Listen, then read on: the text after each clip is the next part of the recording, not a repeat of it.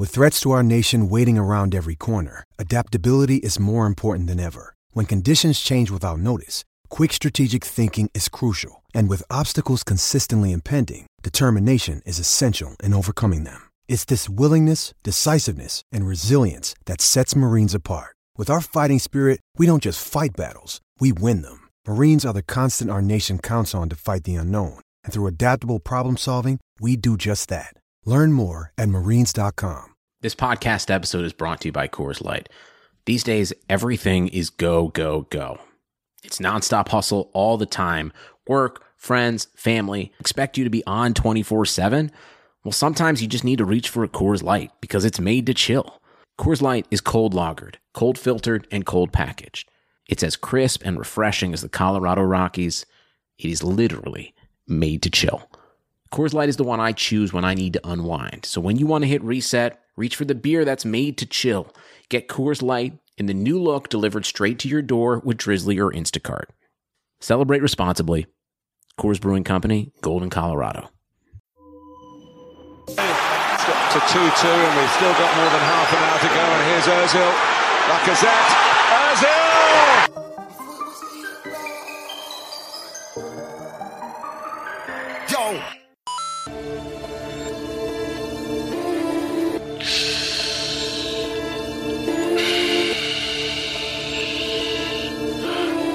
This is a melody. Baby, welcome to the party. I'm off the Myers and the lean. That's why I'm over retarded.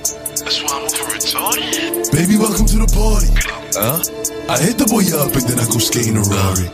Baby, welcome to the party.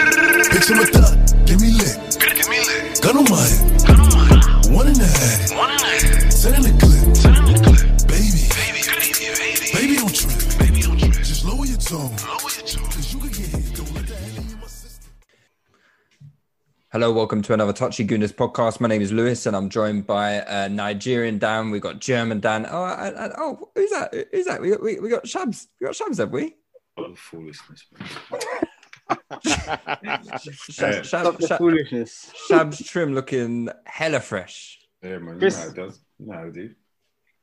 Just just came off the barber chair. Yeah, actually, it look, you're recording from the barber chair. It seems. Yeah, that's man. how that's how Yeah, fresh the trim is. Yeah, man. Damn no. I'll stay for every day, man.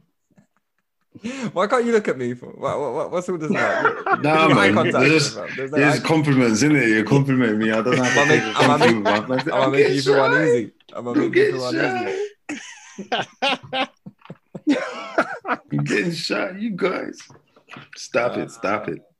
Anyway, before we start, um, just a few plugs to you Patreons. Uh, we should have a Patreon piece coming out this week, so probably a preview or some kind of post match after the Europa League game tomorrow. Um, yeah, so big up all you Patreons. Uh, subscribe to our Patreon at Touchy Gooners if you want more exclusive content and the Discord lives and all of that juicy stuff. Um, yeah, you can descri- uh, subscribe to our Patreon. Um, you can follow us on Twitter at Touchy Gooners. We're on Instagram as well. Just newly set up the Instagram, so follow us Touchy Gooners on there. And yeah, I think that's about it. Yeah, that's about it. Join the Discord channel as well, Touchline Fracas Discord channel. Um, so guys, let's uh, let's start with what the news is hot off the press today. So there was like I try I tried to rein it in from the group chat today because you guys were going at it, and I was like, like save your energy, guys. Right, we got a podcast tonight. Let's do the talking on the podcast. So obviously, um, we're going to talk a little bit about the City game uh, later because there's a lot to talk about, and we haven't done a podcast since. But we'll start with the Mesut Ozil stuff today. So obviously, it's come out that Mesut um, uh, hasn't is not included in our squad, so will not be playing at least until January. It, it may seem. Um, so at the moment, it is he's not been registered until January. So um, and then we had we've had two bits of information. Say we had Özil's statement that came out. Um, uh, interestingly timed statement, one might add. Um, if you guys haven't seen it, I'm sh- I'm sure you'll be able to find it. It's all it's plastered all over the place. So yeah, if you haven't seen the statement, go and find it. Um, and then uh, obviously Mikel Arteta did his press conference this evening, and he addressed the Özil situation in in greater detail than I feel like he has done previously. Now, I'm gonna I'm gonna leave it to Dan, Nigerian Dan and German Dan to argue amongst themselves because um, they, they, they, they both of them have opposing views. So I'll tell you what, I'll I'll, I'll give it since Nigerian Dan is off mute. I'll give it to him first. Dan, what is your um, what is your take on the whole Mesut Ozil situation? Um, for me, I think it's it's quite simple. Um, I know there's been lots of reasons, you know, financial reasons, um, you know, whether it's about it's to do with China, this, that, and the other. But for me, I think that the simplest reason is that it's footballing reasons. Personally, like when Arteta's come in, I think everything about him has been about being this authoritarian, non-negotiables FC. If you're not doing it my way, you're not going to play, and then uh, you're only going to get minutes when you come back and you show me that you can play minutes. So we look at other players, you know, Maitland-Niles, Ceballos, um, Guendouzi. They've all had time uh, out of the team. Um, and they've all managed to work their way back once they've, you know, come back to his way of thinking and his non-negotiables.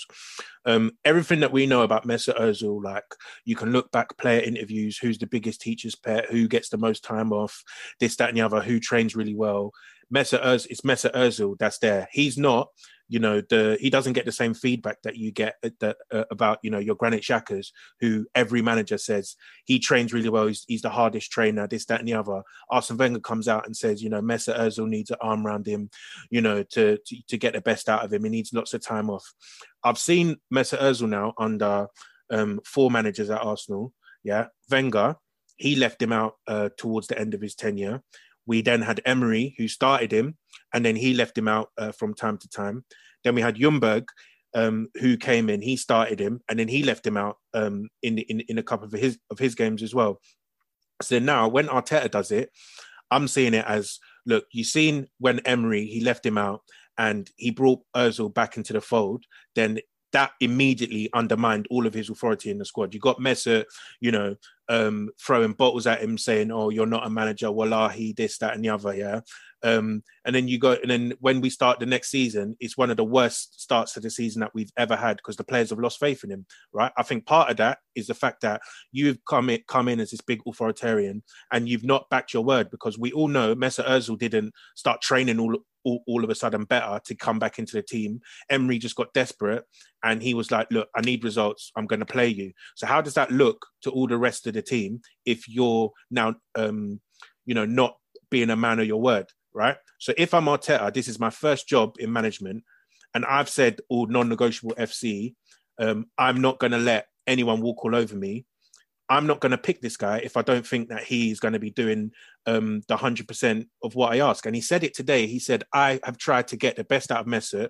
I take responsibility because I don't think I've been able to do that. And for me, I think that's just as clear as it goes because all of this, oh, yeah, the club don't want to pay his wages, this, that, and the other.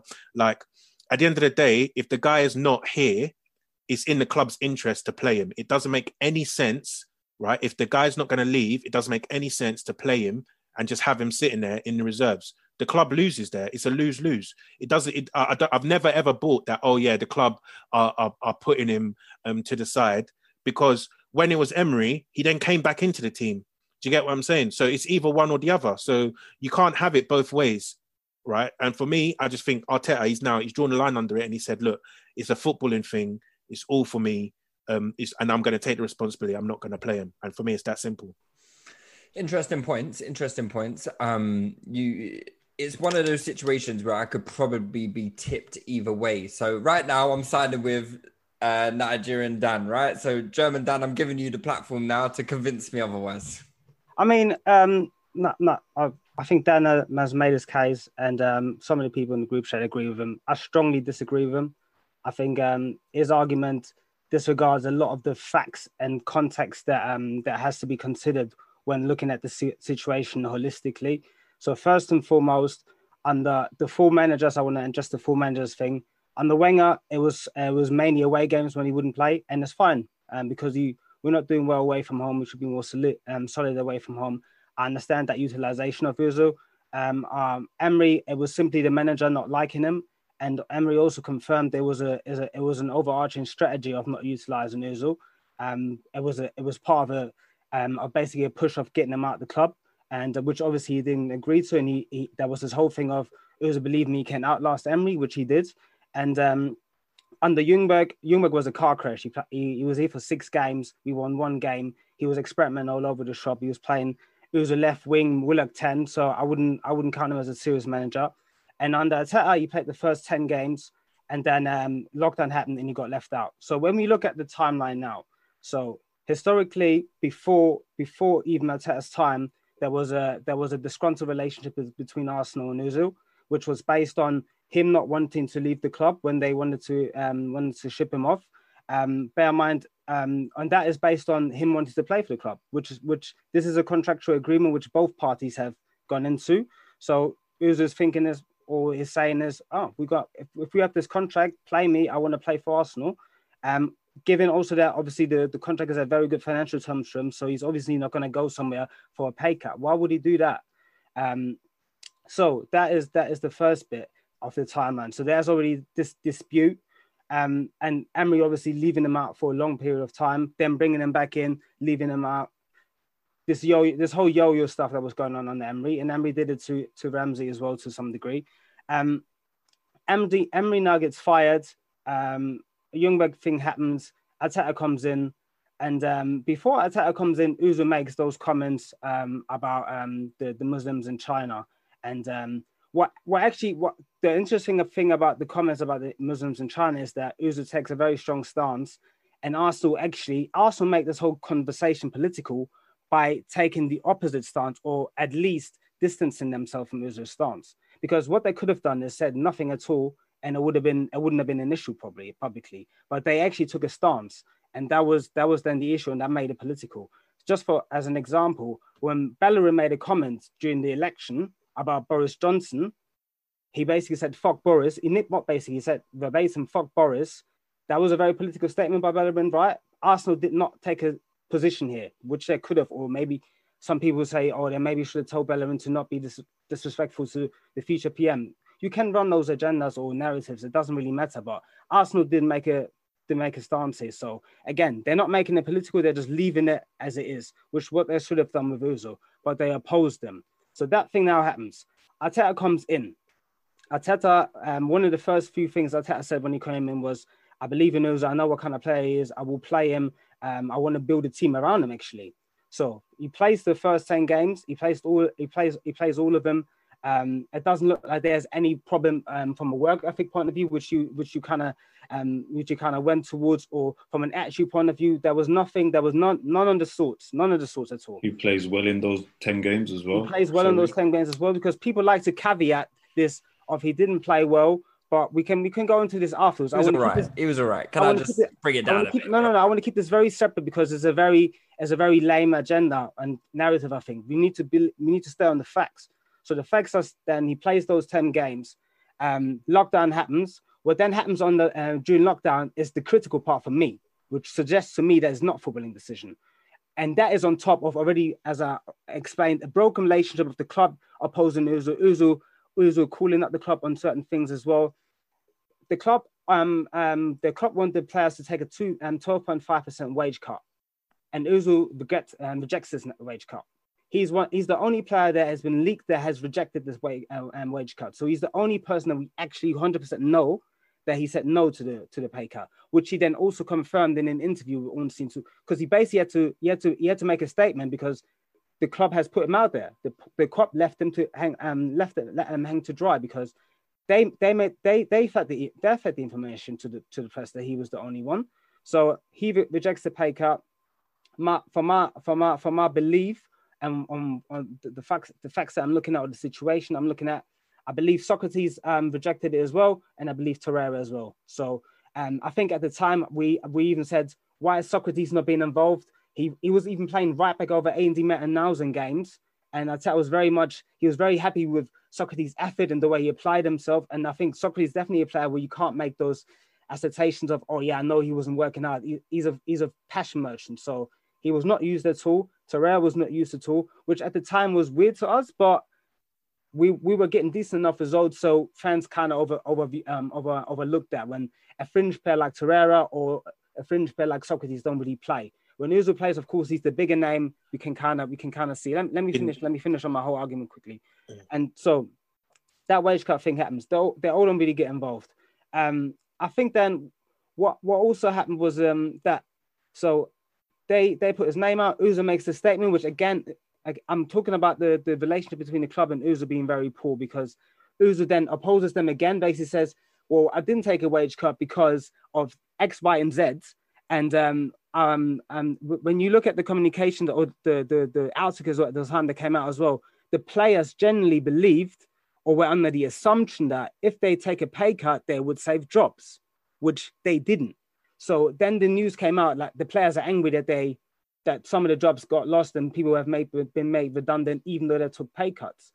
So Özil was then justified in saying that I need I need from the club assurances on certain things before I take a wage cut. I'm happy to defer wages, but a wage cut for 12 months is a different thing. So again, he opposes the club publicly and also internally. The club, the club at this point, I think the whole wage cut situation, I think, was a tipping point, which is why I'm saying it was a it was a it was a strategic decision from the club to then say the players that took the wage cut and uh, on this side they will not play, and none of these none of these players have really played, and I think Sokratis and Uzo especially have been treated very poorly. Both are not in the Premier League squads. Both are not in the Europa League squad. Um, so that is for me, that is my stance. They have not ut- been utilized because of the wage cut. Um, and if you you can't really compare the Uzo and Sokratis situation because Uzo has this history of going back and forth with the club, which then makes the relationship even worse than Sokratis. Sokratis didn't put out a statement today. Do you know Sokratis' position is clear? You're not playing because of the wage cut. With Özil, it is the wage cut plus many other things, and he feels that the club have not backed him, which is very evident in my opinion. So um, I think I think that's what happened, and I don't know what uh, what what why people say is a footballing reason or not. If you think he'd not played well in that period or not, fine. What we can 100% say is that when he played, or over the course of that um, um, 18, um, 19, 20 season, um, per 90, he created the most chances for Arsenal. It's still the most chances, played the least games, and I think only Pepe created more chances than him, and only about two or three chances more than him. And he played like 15, and 12, 13 games more than him. So he's still the best creator at Arsenal, but he's not being used. And, and we have this creative deficiency at the moment. So there's no reason for me to think that it's footballing reasons when Uzo can provide some solutions for us in certain games. I'm not saying he has to play every game. I'm not saying he's the, the solution. Uzo will come in and, and the problems are solved. What I will say is, however, when we're playing at home against people from the bottom half or e- even the lower tier, Uzo 100% is one, um, one of the pieces that we be shoot, should be utilizing. And if you look also under the, when he played on that period to now go to the footballing reasons, which you then can counter on if you want then. But if you look at the time when um, Uzo was playing, that was the best period Pepe had under and, and during his time at Arsenal. There's no there, there hasn't been a better period of form that Pepe has enjoyed. So I think players, if he was playing, even if he's not the Uzo of old, super creative and whatnot, I think players would benefit of playing with him just the way he interprets football and the spaces he takes up. We don't have that per se at all in the team right now. The closest we might have it is a Nelson and ESR, and they're both not not ready for senior football by the looks of it. So I think it's a poor footballing decision, hence why it can't be a footballing decision. And there's a financial and also I think a decision, a strategic move of we are ridding ourselves of this now. This Uzuk chapter is over. And to counter Arteta's point, I, I think Arteta was waffling today. He he made he made a very strong statement because he knows the cycle of this communication and the cycle of this Uzuk issue is done. The thing that he puts out now is what will remain forever. This this conversation is going to come up again. This is done now. He won't play for Arsenal again. And I have to be very strong and clear in my communication. I can't there's no way he can refer uh, can openly and publicly say Uzu has not played. Um, Uzu is not in the Premier League squad because he took a page cut and a wage cut, and he didn't want to take the page cut and pay cut, or because we weren't happy with the comments he made. That's just not. That's not. A, that's not a official stance he can ever take as a manager, and you won't ever take it. There's no rights holder in the world that will allow their their manager, their spokesperson, to make a make a comment on um, a sensitive topic like this which is one um, obviously the HR fit, the HR piece, and also the political piece in any in any way. So it has to be completely football. And you got to think when they do press conferences, football managers they never talk on business or club um, club um, agenda points. They talk on purely footballing points. On footballing points. Yes, Uh, and he would he would always he would always make that a footballing discussion. So whether whether that is the point, um, or whether whether whether that is the truth, I, I, I don't believe it because the evidence suggests this is a long history of disagreement between Özil and the club, and they have made that decision now. That's what I think, and it's based on the last point being him um, rejecting the pay cut, and he's the most senior player to reject it, and they probably thought this is this this is this is encouraging other players to kind of reject it. And you got to think just just sorry, um, I know I've been talking for a little while, but you got to think um when Uza rejected it, um it definitely made the other players think about rejecting it as well because he was giving them the like why why are you not rejecting this? He was he was giving them the narrative of do you guys not want not want insurances on what was going to happen with your money? He was Yeah, he was telling people to ask questions. He was Exactly. telling people to ask questions and say, "Hang, hang on, Right, think about this for a minute." right. Can I? Can I? Can I? Can I? No, go on, go on, Shebs. Can Go I- on, I need just a some few water bits. now. I mean, I, yeah, man. I think um, Arteta today. I think that was waffle. To be honest with you, like in terms of coming out and and he said what we already know, really. So, what was the point of coming out and addressing um, and, and kind of saying it again? I, I I didn't really get that. I think like he was um, kind of like talking in riddles, like to to to to, to come in and use the player straight away off the bat and then the the the, the defining moment, the pivotal moment, is um, the world break. Yeah. So after all of that, what it, it's very hard to say what the footballing reasons are, or to or to or, or to pinpoint what the footballing reason is for not using a player who previously played every game for you from a coach's perspective. That doesn't make sense to me. That doesn't. And um, it's part of my wider frustration with Arsenal Football Club, really, because it's about why don't why why would they put Arteta in that situation anyway? They shouldn't really put Arteta in the in the in the position. I think it's been a difficult position for Arteta to be in anyway, but he's the, um, because it has been so poorly managed before he um, became coach. But you know what? You're the coach. You get paid the big bucks. You're in that seat. You've got to deal with it. But I think today, man, it was just a bit of of waffle and just kind of like, why, why, why are you coming out to kind of tell us what you already know? Look at look at the words he was frustration is why as don't well. the club just come out and just just deal with it properly? Just why don't someone else take responsibility? Why don't Edu come out and take responsibility? Because He I think that would probably undermine Arteta's position, right? Arteta has Mm. maintained Yeah, from the start that this is his decision. his decision. It's Okay. it's not coming from the board. It's Yeah, he has to do he that. has full autonomy. He's the manager. Remember, we Yeah. gave him the Then, managerial te- role. then then Arteta's chatting Oh. shit to us.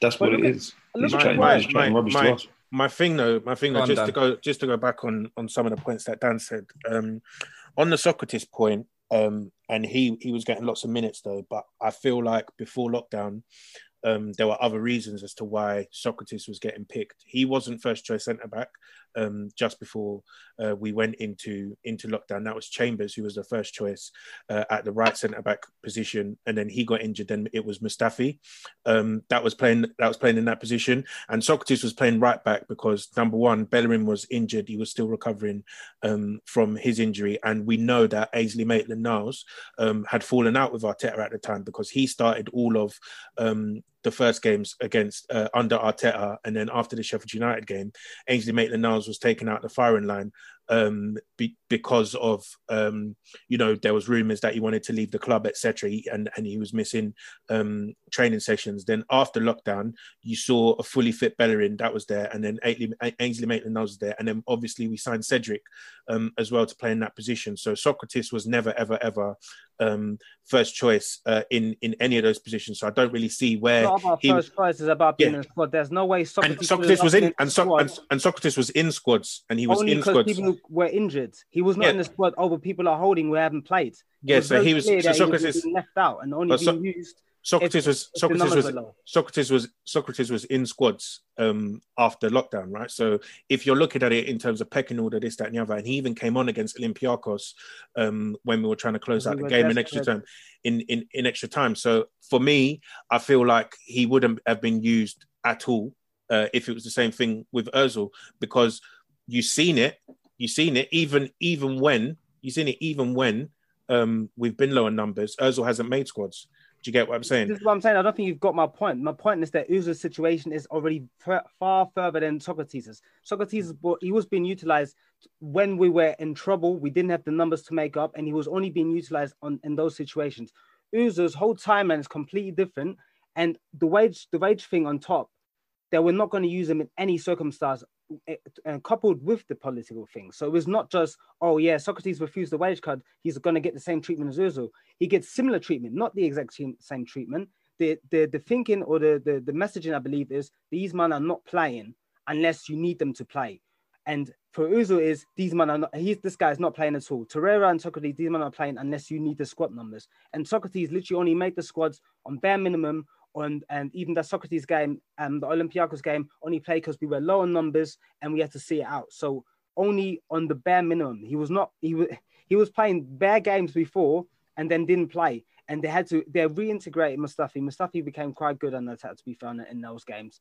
Holding was making the making squads when we were looking at the bench like, why the fuck is Holding there? Like so many mm. times. So I definitely remember that period when I was, we were like, why is, where's Sokratis? Why is he not here? Where's Torreira? Why is he not here? Again, Torreira Torreira had the broken leg still. that when we came back from lockdown, his leg was still broken. Come on, how many months? Yeah, it was three. It was three, four months. I think he had recovered by then, though. He had recovered, mate.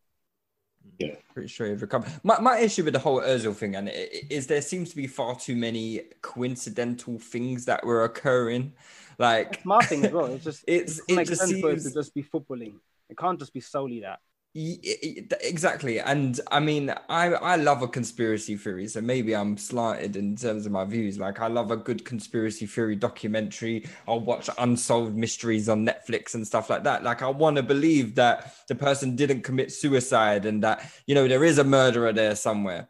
And um, so maybe I'm a bit maybe I'm a bit biased in my view, but I feel like the sticking point here for me is always going to be those games pre-lockdown.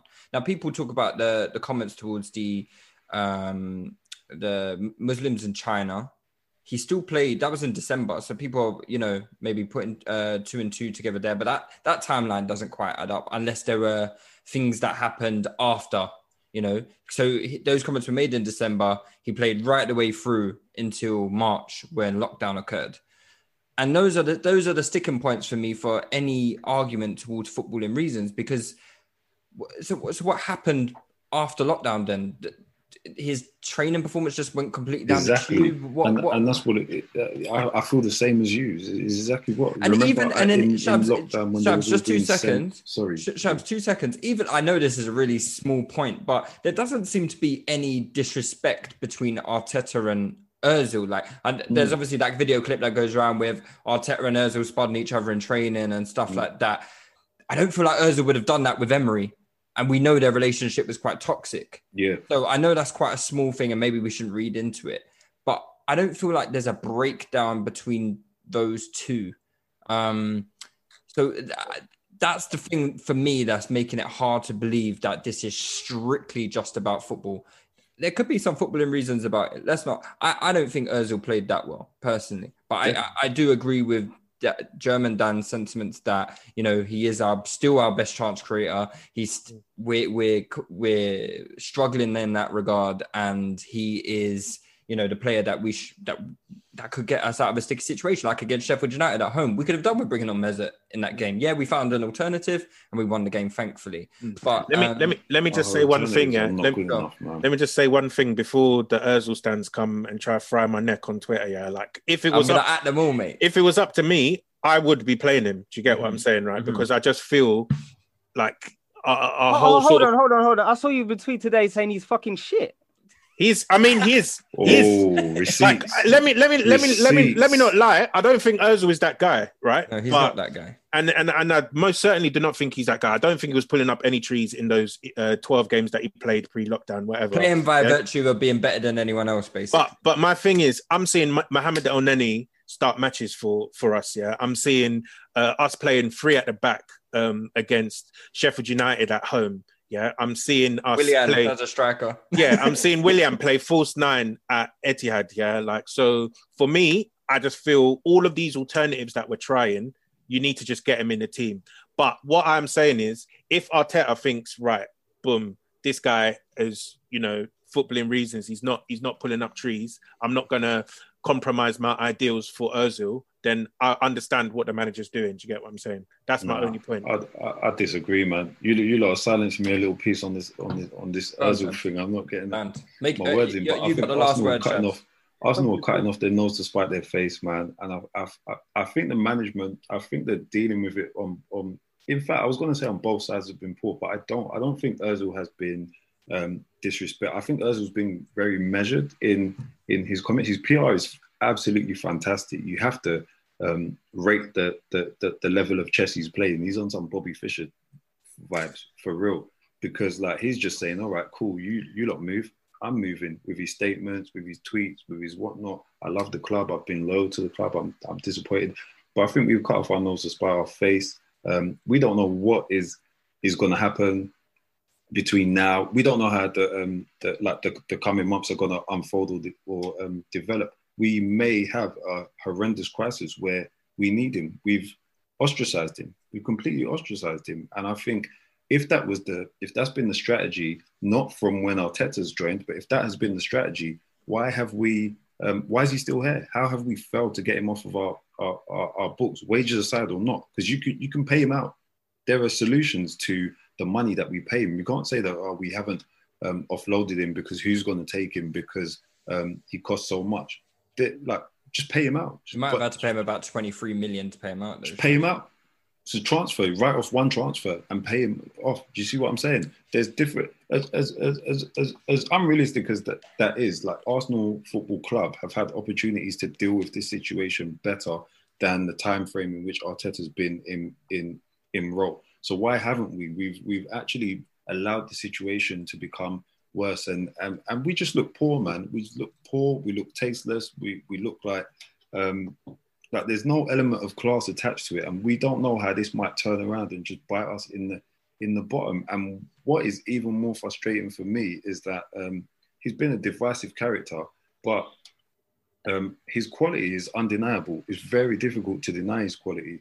My frustration about Özil in an Arsenal shirt is that we have never really um, got the best out of him. We have failed to get the best out of him in terms of playing him in the number 10 role when he first come with a static striker when we know his game is about, um, you know, runners and he needs to find and identify moving targets, but you're playing him in a 10 behind Giroud, you know, not really giving him runners.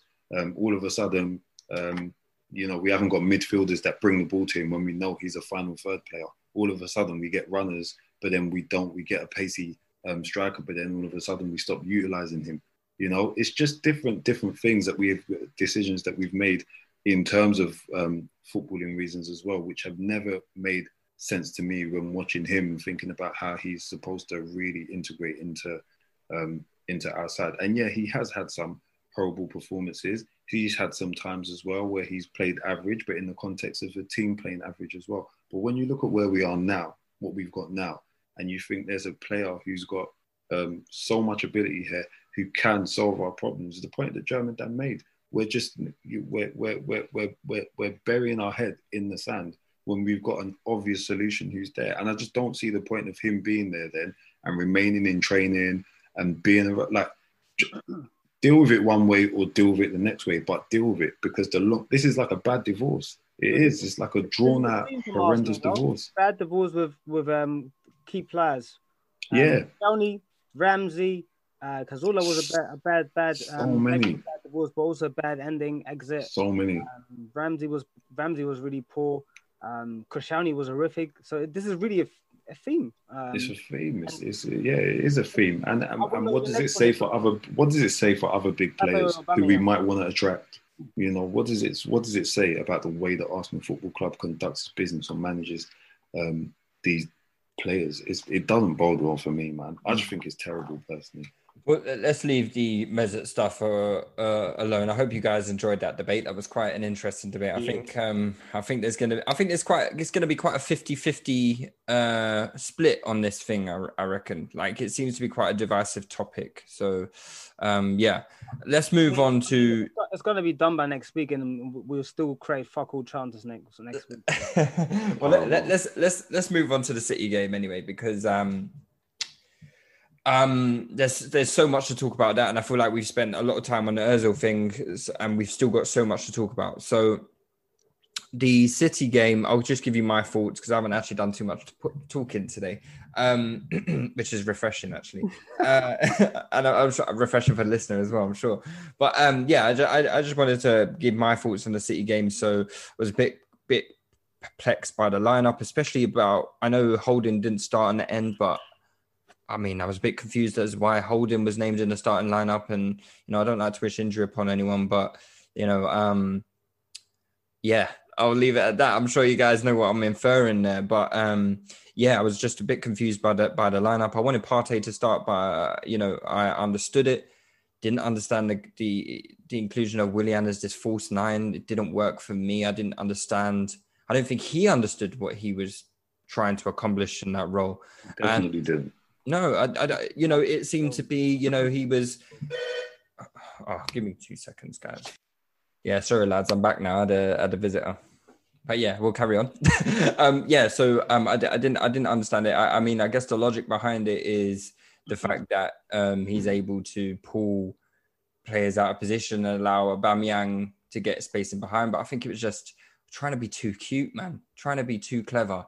And um, the, the, game itself, I thought we did okay in the first half. I didn't, I didn't really think that City, were- City were there to be got. And that's the overwhelming feeling that feeling that I got from this game that City were there to be attacked. And um, we had a good spell towards the end of the first half where we missed two good chances. Uh, one of them ruled out for offside, which should have been given. Um, and I expected us to build on that. And the second half was pitiful, absolutely pitiful. We were so toothless. We didn't have no backbone whatsoever. And it was typified by Arteta's subs for me. Seven minutes to go, and that's when you decide to make a move. You know, eh, eh uh, I, I- uh, there's been so many analogies this this week in terms of like you know what it was like and all of that stuff. But it, it generally did feel like he was quite content with this one nil loss, and in his eyes, maybe it looks as though, well, look how look how far we've come. We used to get battered here, and you know we, we were in that game enough for us to really throw caution to the wind. Like, who would have cared if we have lost that game two 0 if we had really gone for it? I don't think anyone would have. Would Would any of you guys cared if we lost that game two 0 If we gave it a real good go, you know, if we if we if we had created two free chances that we missed in the last twenty minutes, but we conceded a goal on the break in the eighty eighth minute, mate, that's football for you. Do you know what I mean? But at least we gave it a go. We came out of that game with, you know. Uh, with with leaving something on the pitch, and that's something you can never forgive as a footballer.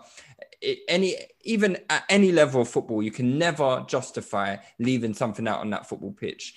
A, a game that you that you could have done more to win, and I think that would be a huge regret for Arteta. And I hope this isn't a, a thing going forward because um, we need to see more. And I was on the podcast on Sunday, so I touched on this a little bit. So I'll leave it over to you, to you guys anyway. But um, Shab, since you haven't really spoke too much, I'll I'll um I'll give it to you. Um, I think what you're saying about subs, yeah, man, it, it frustrated me big time. Um, you know, when when I think about managers and substitutions, I think um, you know they make substitute. Sometimes the substitution's tactical, and you're not bringing on a like for like player, and you're bringing on a you know um, maybe you're swapping, um, you're taking out a, a defensive player and then bringing in a more attack minded player with the hope that they can give you um, something different, give you more impetus, give you something different, or um, or you're looking at like for like. So you're looking at um, kind of like a situation where you're trying to um, a, a, avoid injury, fatigue, or whatnot. You want something that's a bit different from a, a, player in the same position. And I'm looking at it and I'm thinking, um, Willian gave us absolutely nothing throughout the game. He was he was he he was he he was asked.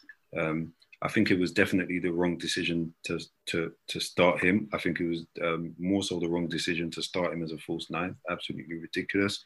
But then you bring on Lacazette, so you think, all right, should be in theory more of an attacking threat. Should be able to um, at least understand the position, understand the role a bit better, interpret it a bit better than what Willian's been doing. He gave us nothing, man. He was disgraceful, just disgraceful. Did he That complete was- a pass in the game? That that was a disappointment. Um, and then you think about um, throughout the second half, the fact that we were just toothless. The first half display was was was all right, but we were toothless. Um, he took off, I think he took off Pepe, and he brought on um, Eddie. Um, so maybe you can understand that, maybe you can't. But for me, it's like seven minutes to go. It's a bit too um, late. I probably would have wanted to have seen that change earlier. I can't remember who else was on the bench as well. If you could have done something different there. Um, My thing wasn't really the, the choice of the subs. It was just the timing. it was like, the timing, and it was the same. I'm with, never. I'm um, not really gonna question that the coach's um, like the, the personnel that he has available to him. Uh, cool. is you know what I'm saying? Like Yeah. he- You th- think those are the options available. The way he Yeah. utilizes them is fine. It's just the timing for me grated me so much. Seven don't- minutes. I don't know if the way you utilize them is fine though, and that, and, and, and and and that's what I'm getting at, and that's Yeah. kind of what I would have um, hoped to have seen. Um, all things considered, um, a one 0 defeat away to City is not the worst result in the world. Um, and I think when I think about it, uh, a little a short while ago, they probably would have smoked us. They're not where they need to be, and we've moved away from where we used to be as well. So that's kind of what I take from the game overall.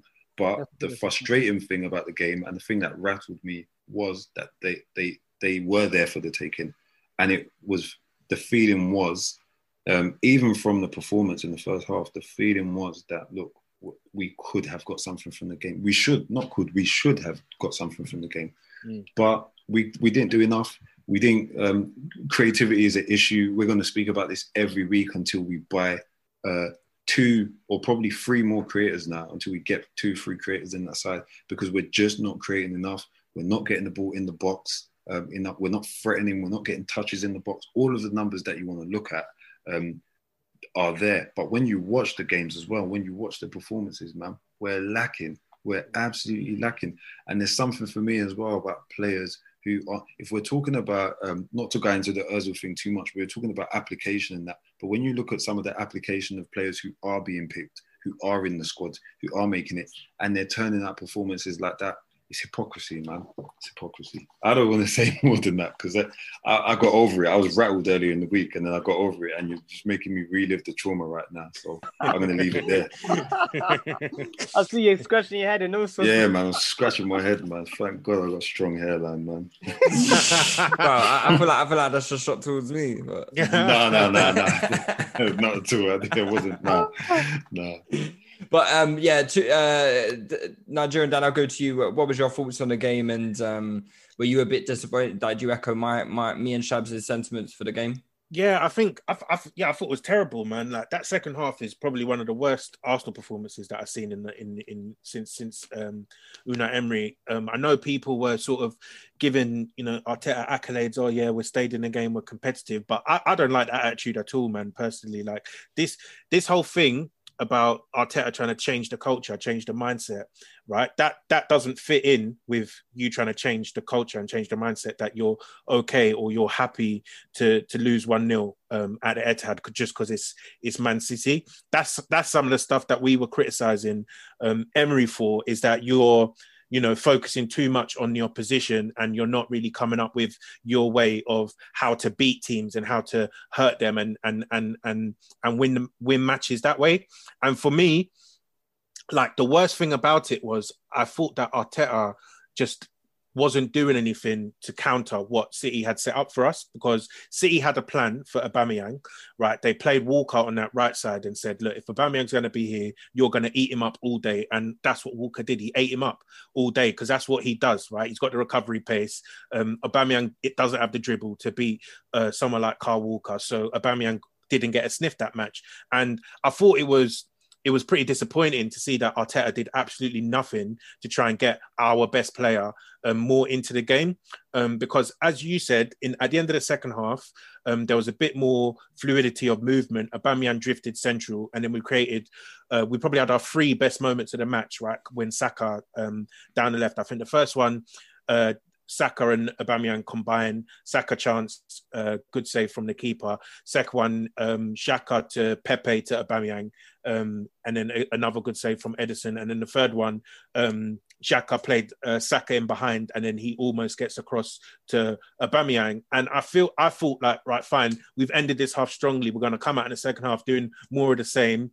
Um, try and cause them problems. Get because that's the only time in the match where our front three, um, actually as well, uh, the chance just in the first minute of the second half when Aubameyang crossed it into Pepe is when our front three were allowed to move from their original positions. You saw Pepe in the middle, um, and then where where we, we we were able to create chances, and then after that, Aubameyang's on the left, Willian's in the middle, Pepe's on the right, and they didn't move at all for the rest of the match, right? And when you're so when you're that static, it's so easy for teams to, to cut off the passes to you. And our front three, they just basically didn't touch the ball in that second half at all. Then you bring on someone like Lacazette, he was trying to play in midfield. I don't know what he was doing. He's he's he's looking so off off the pace, couldn't complete passes, couldn't run. Um, he he was just playing terrible. He was worse than Willian was, and Willian dropped a two out of ten in this match. Um, you got someone like Pepe who didn't play well at all. But again, I was looking at the pass maps. I don't know if you lot saw them today, but it's like literally we didn't even try and get him involved in in in the match. And when he was involved, he was poor. I'm not even going to say Yeah. that he wasn't, but we're not trying to get these men into the game. Do you Right. think it's a chicken or the egg situation with Pepe though? So Yeah. okay, cool. So I, I I saw the passing map that you're talking about, and we there is barely any service there to Pepe whatsoever. But is it a thing where the players are? I don't want to give it to Pepe because I'm not too confident on what he's going to do, or is it Pepe not getting himself in the positions to to receive the ball, or is it the fact that we just are unable to build it towards Pepe in general, or is it maybe a mixture of all three? I think it's a it's a combination. Sorry, because German Dan ain't, ain't spoken. I know you've got things to say about this, but I, I think this has been, um, you know, um, a reflection of his whole Arsenal career. Pepe. I think since he's come, we we we we haven't really um, looked to get the best out of him, and that's a, again that's a failing on our part. It's a failing on our part. It's look like we that this is a signing that is supposed to be transformative. We cannot afford for that signing to go wrong. But what have we done? You know what I mean? To to to really say, yeah, we're gonna we're, we're, we're gonna we're gonna make this work for him. You know what have we done? Look at the type of football that that that we've played, that we've had since this guy's come and been in our side, man. That horrible negative football under um, under Unai Emery, you know, and then Arteta came in, and it was a little bit better when Arteta initially came in, but um, you know, since COVID, I don't know, man. Maybe, maybe, maybe COVID lit down Arteta and made him have like a change of of, of thoughts or plans in that. Because I, I, I, I, I uh, started to enjoy changed what I thought was formulating. yeah. Nah, what I thought was formulating when we saw those first couple games from Arteta. But was it because it was new, it. Shabs? Was it because it was new? Because I don't think anything No, has was different. fundamentally stru- changed. The structure we is still different. remain as. Do you think? Yeah, it's Yeah, it was, was- it different, was and we were attacking with five. We were- Remember, remember the first game, the Bournemouth I still game. feel like we- we're attacking with five. I don't think these players are getting Because- anywhere close to I'm, the. I'm not to sure. I think it's very rigid at the moment. yeah, man. I, but I thought it was And- rigid to start with. But but but this whole this whole five lanes thing, I see that a lot less and less, and I don't think our attacking players are close close to each other at to all other anymore. at all. Like there is there is literally zero combination play. This this no also may- combination. this also speaks to you know maybe Özil being out the team in terms of the quality of the five players that are part of that um that that that uh five lane attack but for me I don't see it. And and also um what I what I don't like is I do agree that it's rigid. What I don't like is that Aubameyang he he's he's best when he is allowed to move uh, within the which within the width of the box. Of the right? Like I look, obviously, we point back to that Sheffield United game when Pepe comes on the pitch. But if Aubameyang isn't playing in the middle, I don't think we score either of those two goals, right? Number one, um, Elneny pushed on uh, for that first goal, but Aubameyang is also in that in that area. Bellerin's in that area. Pepe's in that area. You draw your defenders that direction, so that when the cross comes in. Saka's basically got a free header at the back post. And again, for the second goal, Aubameyang is running away from Pepe and bringing the centre back with him, allowing Pepe to to create that space. And that is also another way that you can create chances is with runs in behind because they take defenders away, Away. and and they move people. But if Aubameyang's out on the left, he's he's our best mover in that attack. Right? Yeah. And if he's out on the left, you're restricting the areas that he can operate in. You're restricting the defenders that he can pull away, and it makes everything congested in the middle because we know Lacazette can't move. Willian, that's probably one of the worst false nine attempts I've ever seen in my life. He couldn't he couldn't run, right? Um, and Nketiah is mobile, but his his he's not really got you know that presence. I don't think to really um, Yeah. occupy occupy centre backs. He's probably he's quite easy to defend against. So for me, I just feel like you have the, like one of the best centre forwards, not only in the league, in the world, right? And you're playing him on the left, and it doesn't make sense to me. yeah. And the threats are not diversified. There's just the threats are not diversified. Um, the only thing I was going to say in that is the only players who I have seen combine in the final third with any sort of regularity have been um, Saka with almost anyone you like, really. But Saka and Ceballos, um, they have tended to combine. Well, obviously, Saka was a particularly in the- one-man attack against City, he? Yeah, He was just doing again- everything by himself. again, He- but I don't want to Any link up that occurred from the City game was essentially because Saka because of the Saka. game. He's our best player. But I don't want to steal Dan German Dan's thunder because he was a Go on, Dan. I have, I have a very clear idea of why we are not doing fuck all. Um, and that is very much um, one, based on player profiles, two, based on quality. So we lack the player profiles to, from midfield, we don't have a player that can move into um, areas and drag um, and, and occupied spaces that you would think, oh, uh, I need to follow him here and create spaces in other places. So Ceballos and Xhaka are purely ball to feet and I'm passing. I'm not ever running off the ball. I think the instances of I don't expect Xhaka to do it to be fair. I don't think he, he got the capabilities, but um the instances of when Ceballos has moved ahead of the ball, I've I can think I can count them on one hand. And when he actually has done it, he's we've created chances. He like I think there's one goal he scored for Arsenal is when he moved off the ball and moved ahead of the ball. And um, then obviously the the game where um where we where he was decisive in Saka playing him behind and him passing it to Eddie. It doesn't happen. It, it's not a regular theme of our game. Um, it's not a regular theme of the way he plays. His player profile, that's not how he plays. He can do that every now and then because he has he has quality, but it's not the way he interprets football. So we lack that profile in midfield completely. Willock doesn't do that, and if he does it, he doesn't do it with great quality. ESR doesn't play, so we don't even know if he would do that. And um, and then he doesn't do it as well. So again, we don't have that profile. Then we also don't have the profile of a midfielder that can dribble. Now Partey is here. He, he could he could probably do it, but so far we we have not had that profile of a midfielder that can dribble and consistently bust lines because every now and then busting a line what Jacko and Tobias are doing is it's cool and fine, but you need to bust lines consistently and um, take opponent players out of the game consistently in order to create overloads and create attacking situations. Doesn't happen often for Arsenal. Again, player profiles and lack of quality. So that is midfield. Now we go into the attacking third. We do not have a mover off the ball efficiently apart from uh, Aubameyang. Eddie looks he looks sharp in the box. I wouldn't say he's a great mover off the ball apart from inside the box. So Lacazette movement is non-existent. He's a ball to feet, ass out kind of guy. That's him. Yeah. Then we have Willian, ball to feet, nothing else. Willian was so bad. He's so bad off the ball. It was ridiculous. There were instances in that in a City game where there's bundle, like, there's there's bare space. Just run into it, you you, you fucking idiot. And he didn't. Like he's looking at Aubameyang like, what are you gonna do? I'm gonna play into the space, and he wasn't ready to run. Again, quality and profiles. We do not have enough movers. Only Aubameyang moves. So we only have one mover, and we don't have enough players that can find this mover. Then we don't have enough. Con- we don't have a connector in the squad. Well, we had one. Özil doesn't really play, so we don't have a connector to connect the, the, the deficiency that's going on here in the attack. The, the attack is completely disjointed in terms of quality and player profiles. And it's, I think it's in Arteta's interest to sort this out because otherwise ASAP. we're gonna we're we're gonna on be his neck. for for the whole We're- season. We're, But, um, on his neck. Man, Thing I, I think do you know what the problem is with uh, just on the Pepe movement because I think Pepe makes a lot of runs, but he makes Mm. runs in the wrong direction. He makes runs into the right area. If you look at Aubameyang, yeah, Aubameyang is he's bent one, uh. he's running in between centre back and full back, the threatening one in behind where Jacket and Tobias might think about playing that one. Every now and then they even play it. Tierney even plays it every now and then. Well, Pepe is just running wide really at the moment. So I mean, I don't know. I think there's definitely I might say he's running away from the ball. you know. I think there's that. To be fair, I don't want to be too harsh on him because I do think there's there's nothing building on his side, and Ever. and Aubameyang has a big big profit of Saka, our best player, being on that Mm. side apart from him, of course. I think. But Saka's don't you think? player. Don't you think if Saka And was on that side, don't you think if Saka was on that side, we'll get more out of Saka than we would be getting out of Pepe? And I think that I think that speaks volumes of Pepe. But I think that speaks also volumes. on Volumes of Saka. Yeah, Mm. facts.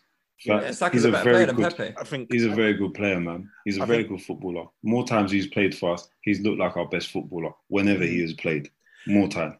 I agree. I, I think I think Dan's right, and I think as well, um, just to add to that as well, I think Arteta he needs to to do more in the attacking um, aspect of our of our game because I feel like yes, we've seen that one pattern of play, right? That one pattern of play where you know um, the ball comes from the left side or the right side, and then we switch it, and then yeah, yeah. you know, and then and then Aubameyang's there, and we can all see that, right? But you know, you look at Liverpool, you look at Man City, they score different types of goals as well. Um, but but they also score a lot of similar types of goals. Like you've seen a lot of goals with Mane coming in on the back post, cross from Trent. Um, you've seen Salah um, slot slot one in, combination play on the edge of the box. They score Yeah. lots of different types of goals, but they have Yeah. several patterns of play But that they different. utilize. Right. But their different types of goals occur because um, they're able to diversify their threat. Diversify when they score threat. the same type of goals, it occurs because they've got just a high quality of footballer. Of, fo- of So footballer, right? That's And- that's and- yeah. That's Um, what um, they could. Yeah, that's that's why they can do that. But yeah, I'm I'm, I'm with you, man. I'm not even saying that as a counter to any of your point. I'm with Mm. Arteta needs to find a solution to this quick. A No, solution the needs to happen upon him quick, Yes. whichever any which Because- way. There because the needs to thing be is- an answer because I, I can't watch this. What what I see as well, I can't like, watch this. it's actually It's it's, it's horrible. mad. I agree with you. It, it makes me mad because what I see, like, if, even if you take Brighton, yeah, like, so we're not even talking about Liverpool's and stuff like that. Brighton, Yeah, they don't they don't have like teams. some someone like Alzate. You can't tell me Ceballos isn't better than Alzate, Mm. right? You can't tell me that you know uh, Xhaka hasn't got a better range of pass than someone like Yves Bissouma. Do you know what I Mm. mean? Who who are starting and these lot play balls in behind, right? Because there's attacking uh, runs being made and it's coached into them. Look, when you get the ball here, look to the right winger. He's going to do this run, and we don't do that at all, right? There's no automatisms um, in our play when we're trying to build up play. We have the ball and we pass it between the centre backs to the fullback, back to the centre backs, back to the keeper, and when we try and build out again. And there's no like right when when Ceballos gets the ball, Bellerin, you're off, right? And then Pepe, you come inside. There's none of this, right? And and we we need to start building these patterns of play because for me, our whole right side is completely redundant going forward. That's my It biggest criticism of Arteta. It's it's completely redundant going forward. Like there is there's literally I, I saw the stats on um Stat Zone app, yeah, and it's literally Willian to Pepe three passes. They played like 83 minutes together, whatever it was, yeah. Right. Bellerin to Pepe three passes. Uh, Luiz to Pepe three passes. How can your right back pass it to your right winger three times inside 83 minutes? Right, Bananas, that's that's shocking That's right? And I don't, I don't care. Oh, uh, City cut off the cut off the lines. Like, mate, you It's should just have a movement. It's, it's, it's poor. It's poor, and and that can't Yeah. run. Like, I don't care. Oh yeah, our best player plays out on the left, but we have ten other players on the pitch, right? Aubameyang doesn't have to be the one to score all the goals, right? And we will be involved in all the moves all in the all time. the moves. Like, you know what I mean? it's poor. Our right side is literally completely redundant, Yeah, it's horrible, and, man. and I, I don't think that's acceptable. Mm. Um, to be honest, criticism, I'll tell you, just to follow up that because the the attack is so left heavy, so left dependent, and um, it's very easy to for for for um like City did it. To be fair, I, I, they did it for the other side as well. They didn't really need to do it for Pepe's side. Um, but they they they they they marked Aubameyang out of the game with Walker. With um, Pepe, they were going to do it with Ake, but he didn't even get the ball often enough to. And even when he did, his quality was poor in that game. But I think the attack, as Shabs already said, it's not diversified. It's only diverse. It's only one side, and it's, it's, it's quite predictable attacking patterns. We don't have the ingenuity. We don't have the individual quality to to come up with that that one moment every now and then. And when it does happen, is Bukayo Saka.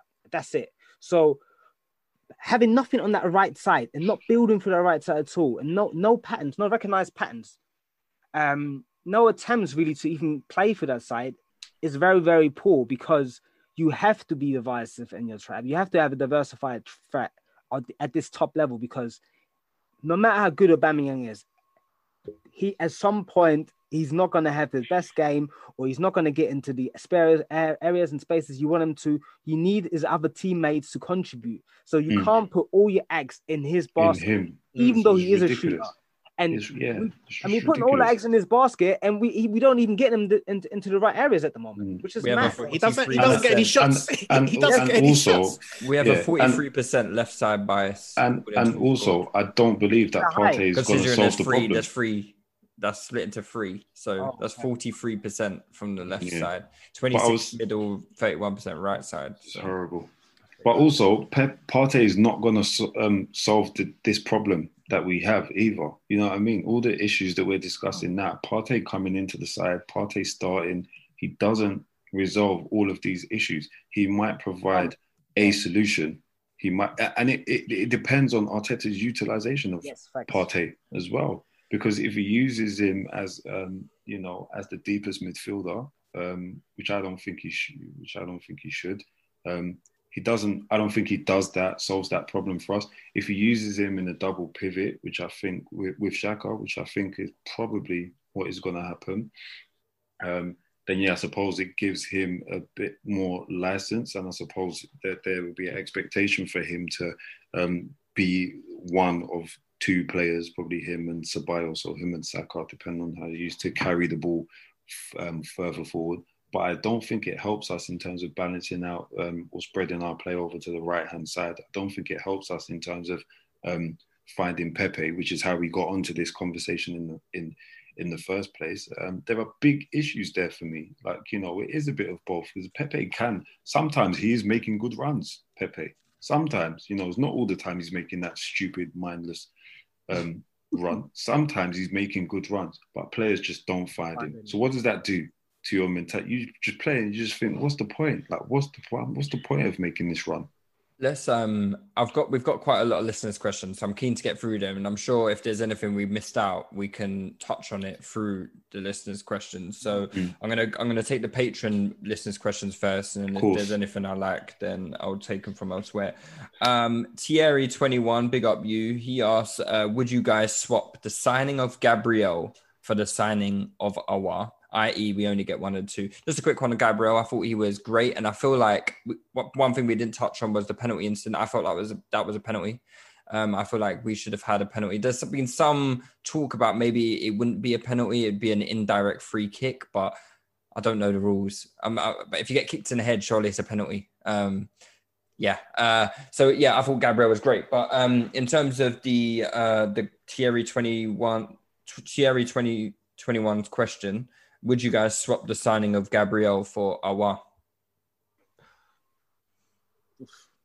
That's a hard one, you know. But It I is hard would- because you've got Saliba still, haven't you? And maybe that would mean have we got him Saliba though? Play, but well, was yeah, I don't know. so- I don't know. But if you didn't have Gabriel, it kind of forces. Oh, it doesn't, does it? It doesn't. I've got no idea. I, I don't think I don't think I would um, no. personally because I feel like Gabriel's been a, a, a he's had a really good start to his uh, Arsenal career, and I feel like if he wasn't playing, then Mikel Arteta would be even more negative than what he currently Mm. is as well um, at the moment. So yeah, no, I, and I think and I think you can find more alternatives to Aouar than potentially than than Gabriel with his age profile um, and size. Like I don't really know of that many sort of 22 year old six foot three left footed centre backs. Mhm. Um, No, right that- foot one. He's 19. um, that that that you could get get for that price. So um, no, I think I'd stick with the Gabriel signing personally. Yeah, I think I would too. I think there's probably more out there to, for a while. Like finding centre backs, I feel are harder than finding creative midfielders in in this day and age. I feel like every young footballer is a creative midfielder. So finding a young midfielder, Wenger proved that, innit? yeah, Over the years. exactly, exactly. Would would anyone would anyone uh t- take the swap? No, No. no. He's Dan, so Dan's he's gonna contemplating. be it. German Uh, Dan's contemplating it. He's contemplating it. because I know we like saucy ballers, and I know what we're missing. But Mm. what he he gives us at the back, he gives me a sense of security at the back that I haven't had in a in a very long time. To be fair, Mm. it's Ger- tough. German Dan, you gonna make a decision or not? It's tough still. Well, if we have oh, Aouar, means we have Partey as well, right? Yeah. I'll take it. Yeah. Okay, you take the swap, yeah? Yeah. So who would you play in defense? Saliba. It wouldn't be Saliba, I'll tell you that for free, mate. It You're would holding, be, innit? be holding and Luiz. All right, okay. Sokratis, man. Uh, J7, he asked, although Willian is awful, is the left sided bias in terms of play hurting him as well? Hence a drop of shot creating actions. Well, I posted a stat on the Twitter account uh, yesterday, and one of one of the things that encouraged me the most about signing Willian in the summer was the fact that he was one of the highest creating players in the Premier League last season. So in terms of shot creating actions, I know it's a bit of a weird stat, but I quite like it. It, it basically means any action that you do that leads to a shot it is counted as some kind of creativity. So whether that be a pass, a dribble, a shot that maybe leads to another shot, a cross or whatnot, that is a shot creating action. So if you have someone who is seventh in the Premier League at shot creating actions, you've got someone who is involved in a lot of creativity, a lot of playmaking, and, and ultimately a lot of shots on goal. He was averaging five over five a game for Chelsea last season, and and that is you know and that and that even that is taken into consideration everything we got told about Willian, him being very inconsistent, him being very um, hot and cold. One one game he's excellent, four games he's rubbish, and three games he's He mid. hasn't even been excellent for us yet. He, he, he hasn't. But with Arsenal, he's only managed nine so far at an average of two per game. That is such a big, That that is a massive drop off. And I wonder, uh, yes, Willian hasn't been good, but what what can we do to get the most out of Willian? And just to answer J7's question, uh, is the left sided bias hurting him as well? You know what? We need with to the sell him to get the best out of him. Sell him. That's what we can do. But seriously, I think with Willian, if I look at that Chelsea team again, player profiles, look at that team. Playing with Mason Mount, Christian Pulisic. That man like to let the team go, man. They like to shoot. Um, even Doesn't Pepe Abraham. or Bamiyang, don't they like to shoot? I, I think uh, Aubameyang shoots when um when the good opportunity presents itself. Um, so Aubameyang probably is the is the most likely to shoot. I think Pepe shoots quite quite rarely actually. Um, for a player that can shoot quite well, and Lacazette don't shoot unless it's completely open shot, like, and it's set up perfectly for him. So, um, Eddie don't shoot from range as well. You know, Don't so- Chelsea just get into better positions than us? that as well, of course. I think it's a combination of that. But I generally believe that we don't have the profiles of players that you pass it to them and they shift and shoot straight away. That's not really the way we play as well. And I think when I watch Chelsea, a lot of times that's how that's that's how they seem to be playing. You get a player in a good position, they shift and shoot. I think for us, Pepe has done it at times, very sporadic. Aubameyang does it sporadic. Um, so yeah, Just in terms of the stat that I mentioned, the shot creating actions, uh, our highest pro, our highest player in the Premier League is um is in thirty first place, and it's Aubameyang, and it's like not high at all. It's quite I can't remember exactly how many, but I think it's like twenty or something like that. that and you've you know I'll, I'll try and find a stat actually um but yeah it's it's quite a uh let me have a look uh, just tells you how bad we are. yeah exactly it's uh, i'll try and find it now go on shot creation What you might think anyway, because I don't, because Willian has played on the right, but last game he played in the middle and he was doing fuck all, you know. Yeah, I think I think it's it's it's it's a combination of everything. Like, I just feel uh, if you play on the right side, just know for Arsenal you're not involved in the game. Pretty much, 13 like sorry, 13 yeah, Yeah. you're, you're, Yeah, right side is like the right side is like the new school left back. Like Yeah, you like- know what I mean? Like you know, back like school football back in the day, like you, the left backs weren't even left footed. Like it's just I'm right footed. Donny, you couldn't really kick ball. Play there.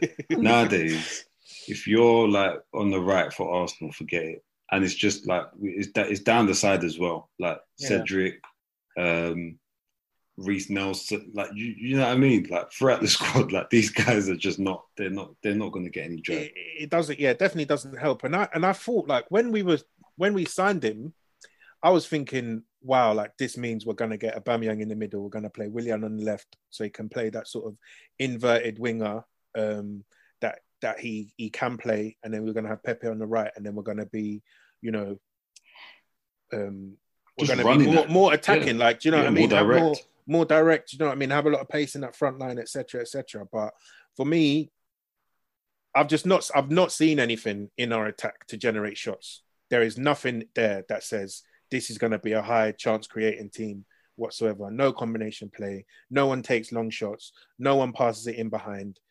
Um, so I, I'm not surprised at all by that. By that. By that. Is, that is. Aubameyang a centre forward a pipe dream? Because I don't think Arteta used him as centre forward ever from the beginning, has he? Not He's from the start. moved him no. there. Not from he's moved him there from the start, but from the start, I can't remember. I don't. I, actually, I can't remember if he has. I, no, I he, just from from Arteta's reign. yeah, Yeah, no. under Arteta, is it, is it a pipe dream? Because the evidence clearly suggests he sees him as in that left space more than so in that, in that, in that through the middle. I just don't. Yes, I, there doesn't seem to be a plan to move him to the middle. And he's I honestly, I honestly don't understand it though. I don't understand it though. Yeah, I don't. I I don't. Um, Jack, we asked where would ESR fit into our current system now? Özil was confirmed done. Does that that kid even have a position yet? I don't, I don't know where he would play. We don't play with a with a. We'd have to get rid of one of the defenders first to, to Tobias Roll, maybe. I don't think you can play centre midfield next to another um, in the two. Yeah, no, not in a two. Possibly a three, possibly a ten. Or what I know from him is that he, he, he can play that wide playmaker. Where he can kind of play in the ten.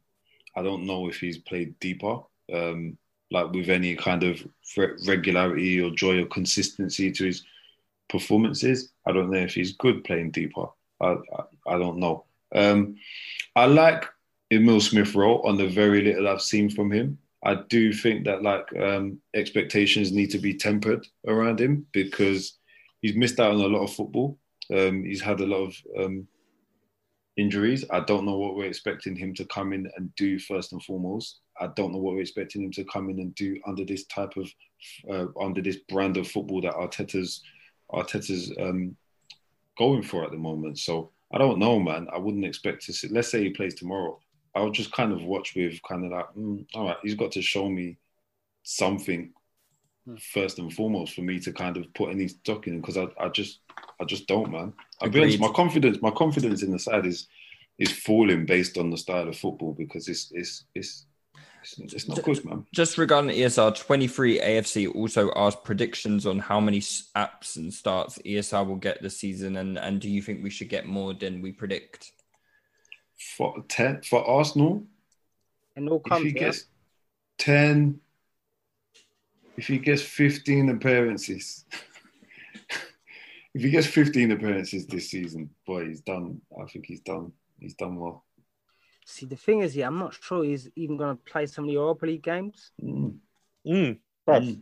I, w- I would not be surprised if he if he's benched or out of the squad tomorrow. You know, I'm not. I, I'm, Yeah. I'm, I wouldn't be surprised. Like, Made him travel all the way to Like, not the- play him, yeah. Yeah, because not the, make the thing is with this, the But thing Seba- is, Ceballos is out, Willian is out, so there's space for him. Yeah, the thing is, he should he should be starting tomorrow, right? Like it, because you've because you've you've not sent him out on loan, right? You've not he's been injured for the League Cup games or whatever. So for me, this is where he gets blooded, yeah. Because otherwise, if he's not starting this match, what is the point in keeping him? Mm. Because we've only got six uh, group stage matches. Maybe there's going to be another home and away leg um, in February or some sometime, but Mm. You know, he's not going to play the League Cup match, he's, the League Cup matches that we got in December. So he's not going to play Prem. That's that's for sure. So if Should you're he? keeping Should if you're keep, I, I, I generally right, I don't think he's ready for Premier League games. From what I've seen of Emil Smith Rowe, he seems very lightweight. He gets injured a lot. Um, you know, he does have a little bit of quality in terms of I've seen him score goals in the Europa League and in the League Cup. But other than that, and the I've not- championship. yeah, and other than that, I've not seen I've not seen him say, right, I'm going to be a starting midfielder for Arsenal Football Club, aiming for top four football in the Mm. Premier League. Do you know Mm. what I mean? I think that's a big weight to put on his shoulders. You're Yeah. giving him the creative burden um, in, in in that midfield. So for me, I'll be surprised if he gets 10, 10 appearances this season if he stays at Arsenal the whole year. You know what? Anyone, anyone agree? I I don't think he's had a real chance in the Premier League, you know. So I don't think I don't think he's played many games for us in the Premier League. Granted, he hasn't been fit much, but I agree. I- I'd be surprised if he gets a good amount of games this year. You know, That- I'd be surprised. And I it's hope weird. so, but It's weird because Willock got 40 appearances last year. Yeah, that is a big, big number. And if I'm Smith Rowe, 40, you got 40. for in all competitions, if I'm Smith Rowe, like I'm, I'm, I- yeah, I- you'd be looking at him being like, so weird. "Bruh, this- I have to. I'm sure you're right, Dan, but I have to Google it just Like, in case. You did, you did, you did. it's it's lots lots of lots of sub appearances, yeah. But it's like if if I'm Smith Rowe, I want to be that I want to be that sub. Do you know what I mean? To Mm. to come off the bench, but personally, I just can't see it, man. Mm. Okay, uh, Stevie Adu, staying on the pitch. Are we in trouble if we don't get at least four out of six points from Leicester and United upcoming games, considering they're two of our direct top six rivals? No, no, we're not. We're not in trouble. Not in trouble. Think about the season. The season is so long. It's all about staying within reach of of those places. So any results that happen, any result that happens in the next month or two, as long as you pick up enough points to be in around this conversation, in around those places, you will always be with a good shot. You obviously can put yourself in better position, beating these teams, but I trust them to drop points too. So we we should be all right. Yeah, the Premier League is so unpredictable at the moment that you know no game is a banker. So that, but that being said, it's I, I think it would be we need. I, I do feel like we need a, a, a at least one win out of those games. If we go into those games and come out with a, a draw and a defeat, Yeah, I think it could leave quite a bad taste. Um, just because it would put us into like a negative record. I think we're what three wins and two defeats at the moment.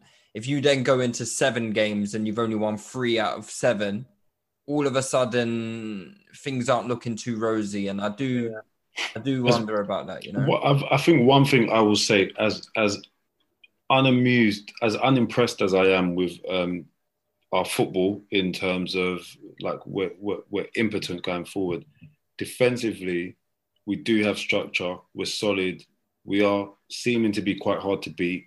Um, we're losing games by single goals under Arteta. You know, we haven't really. I think bar the Liverpool game, in it, Liverpool gave us a bit of a even even that it wasn't a horrible defensive performance, the three one. But um, and I can't recall whether Arteta has actually lost back to back games. Um, he may have, Hmm. but I don't remember. I don't remember us City losing and many- Brighton. Okay, so City and Brighton at the start of lockdown, yeah. Yeah. At the start of lockdown, yeah. Mm. Um, and and you could caveat that. You could you could even caveat that, but I'm not going to. But um, yeah, man. So I, I don't think we will necessarily lose those um, games or lose those games back to back. I think it will be difficult to to beat and difficult to break down, so long as we don't have any injuries to um, you know some of our better players. But um, for me, what worries me is just that, or what my questions are, is whether we will have enough going forward because we're not beating teams by loads either. You know, bar Fulham, who are absolutely dreadful on the day that we played them, we haven't beat teams by more than a single goal either. Um, so yeah, that's yeah, that's, I, that's what I, I think. I think I think in that like we won't be in trouble, but I do think we need some positive results from those two games, just because I think with the style of play, I think questions are being asked of Arteta now to being people being like, well, you know, we don't want a defensive coach. I don't think fans will be happy with a defensive coach unless you're getting results. Right. So like if you're going to Leicester and you're playing five at the back and you're losing matches, that doesn't inspire confidence, I think, um, in the fans and also in the players as well. Um, so so I think for his sake, he needs to we, we need to get some results in those in those two games. Agreed, agreed. Um, that guy Daryl, he asked, once we move away from the back three in all but the big games, do you think we'll be more creative or stay the same? See, I- don't think it really matters because the way I see it is, is it's all the same to me. You can't tell me Kieran Tierney is playing as a as playing as a centre back. He's just not. He's not playing as a centre back position. No left-sided centre back is getting as high up the pitch as he does. I, I see it as all the same. I don't really get this obsession between oh it's a free for this and a free for for for for, for free. I don't I don't see it. I, I just think the, the the positions on the pitch are very fluid. They're very flexible, and yes, we're rigid in structure, but we don't really have like right Kieran Tierney, you you are a left-sided centre back. Like we, we don't have that. I don't know what you guys think, but that's a. I, I don't really see the, the the fascination with this uh formation stuff. See, the formation thing is funny because I, I'm not sure um you can completely um, attribute the formation to a lack of crea- creativity. Of course, you can say we have less um, attacking players um, in, um, in certain zones and areas of the pitch, but um, we've seen this 3-4-3 system being implemented very well before, and this system really kind of relies on automatisms.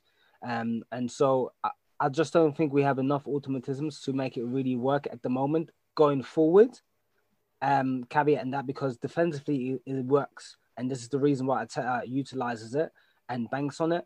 And I think I'm looking at I'm looking at the season, and I think it's going to be like this for for throughout the season. Um, I think he's found a system that works well defensively, makes it very tough to beat, and um, he only I think in his head he probably thinks only have to have small make certain small adjustments in the attacking area to to improve our output. And as long as we remain hard to beat and score enough goals to um, see off um, the lower level, uh, level teams and make it very hard to be beaten in the big teams and against the big teams. And we can't even beat some of them. And he's proven this before because they come on to you more. Beating everyone, right? Yeah, Except Chelsea, maybe. Chelsea's been. He beat them in the final now. So he, ha- he hasn't beaten Spurs yet, I believe. Yeah. Yeah. So- he's only played once against Spurs, though, right? Yeah, once, yeah. So I think I think that is going to be his plan for the season. Get top four through this through this structure, and um because ultimately, look at it. We've set this ourselves. The Premier League is wide open. People are leaking goals. Teams are leaking goals, looking all over the shop. So I think his his thinking is, I'm going against this, playing defenses and making sure a consistent um performances and results, draws, uh, wins, losses only against the big teams um, that is that is what he's um, what he's going with, and that in is gonna ultimately lead us to get as many points as possible. Um, in this opinion, I think based on the squad that we have as well, we, we talked about quality and profile and stuff. So, I think going to a back four, I can't lie, I'd be very surprised if he does it this season. Very Mm. surprised, very Mm. surprised. Um, maybe maybe he won't be as risk averse. Um, but at the moment he seems quite risk averse. We saw we saw the way he um he handled subs um handled the subs in the City game. He didn't go all guns blazing. Um, even Sheffield, I think the Sheffield one were quite measured subs and good subs. So um, I think he's capable of actually affecting the game off the bench. It just didn't he didn't quite do it versus City. So again, being being risk averse and quite measured, um, probably didn't think we could get mu- much out of that game and didn't want to leave us vulnerable. So Mm. um, I think that's what we what we what we're going to be going with this year. You know. Mm. And he went he went straight back to the back three as well in that Sheffield game as soon as we went 2 0 2 0 up and they started coming into it. But I, I also feel like we don't even we don't attack with a back three anyways, right? So like um Maitland Niles and Saka, they join the midfield. So, you know, when we have the ball, it's not a back three. So Two, five, three, or yeah, it's like he, he does he does That all of sense, his yeah. yeah. he does he does all of the stuff um that he does with the posi- positions and stuff. I just feel like he is not doing enough attacking coaching play um at, at present, and that's the issue rather than the formation. Is that's my that's my thing. Cool. Um, AKNMC. Are some Arsenal fans attempting to, shi- to shine the light on Arteta a bit prematurely? Have we seen enough of him doing the best with what he has? I actually got I actually got some feedback on um my on uh from one of my close friends, Sate. Actually, he um he said I was being a bit too harsh on Arteta on the pod on Sunday, and he he he he seems to think that that it's it's it's we're building something right and there's building blocks and there's building blocks and you've got to be patient and you've got to fix certain things before you can get to the main centerpiece thing which he's saying is the attack now i have a slightly opposing view where well, not slightly opposing view. I damn right disagree with him. That I think that you can try and do all of them at the same time. Like, you, there are lesser teams than us that are doing more than us against better teams than them, and I don't see why we can't do the same.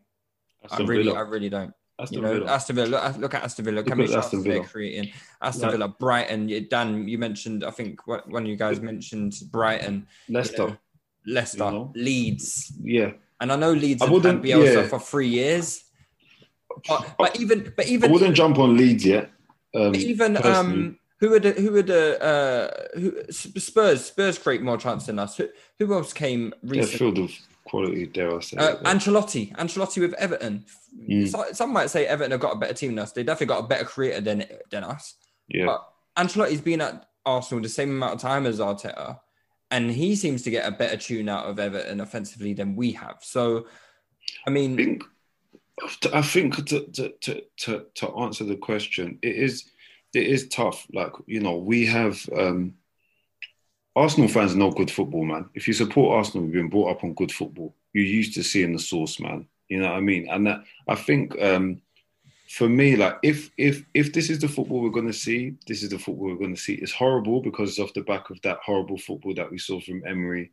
Ljungberg. I don't count him as a as a as a as an Arsenal football club coach. Really, he he was he was there to um, you know fill a void. It was necessary.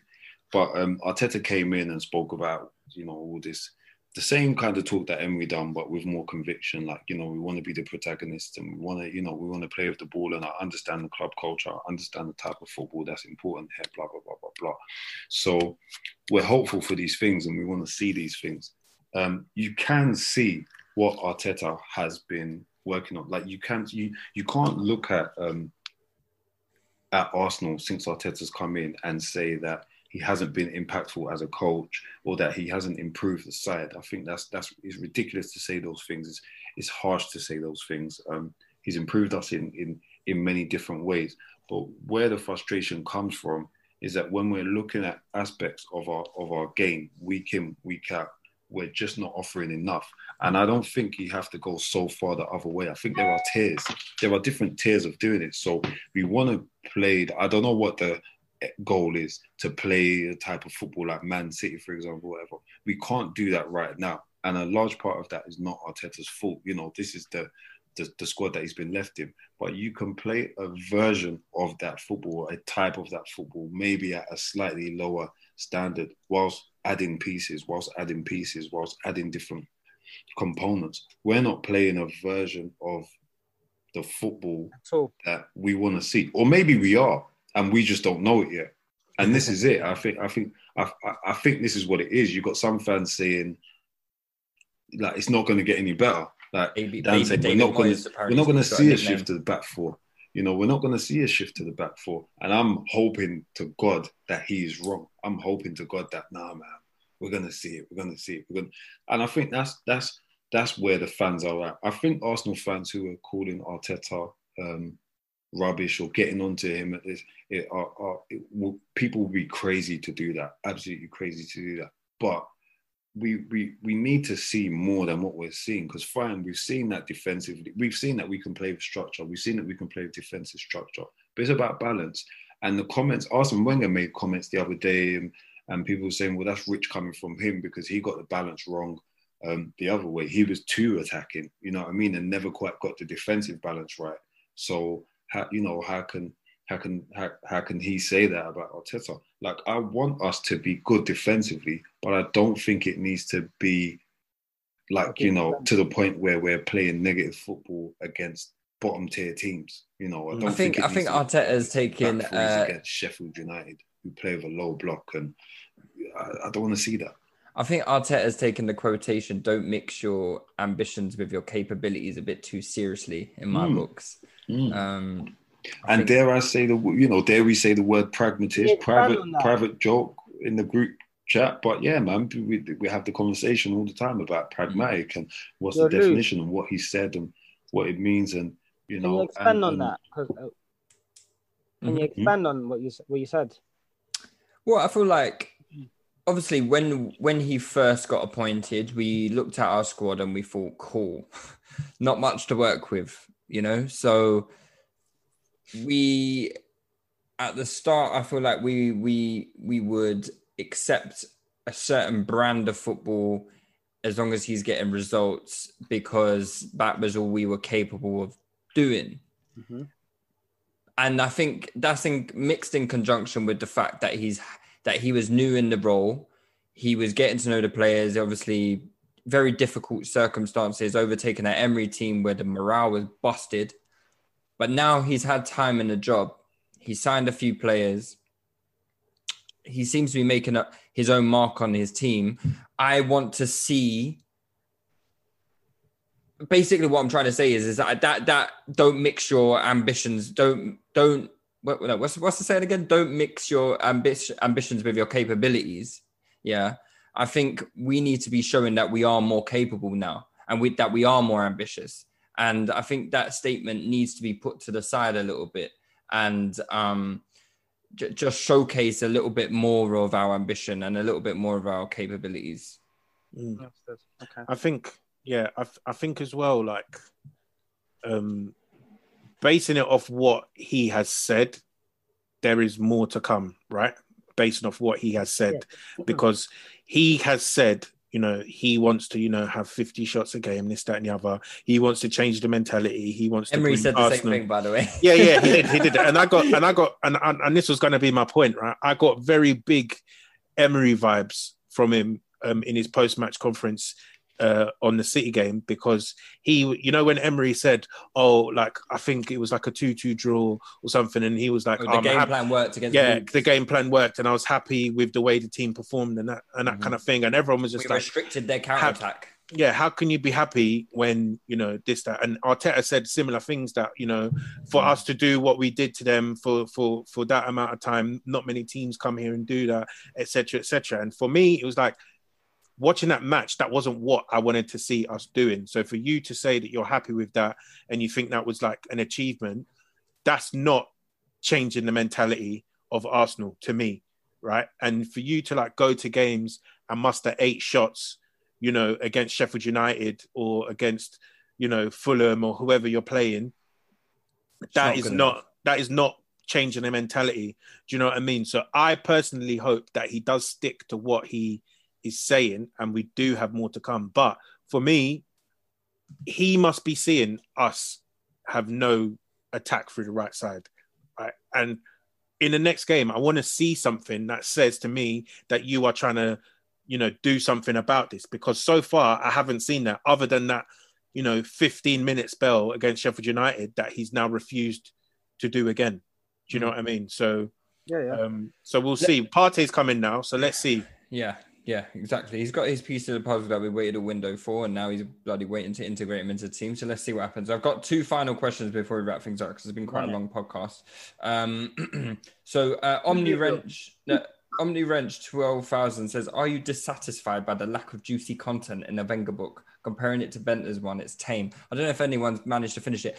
I listened to the like the first chapter on the audio book, and I haven't picked it up again since. Um, I, I was yeah.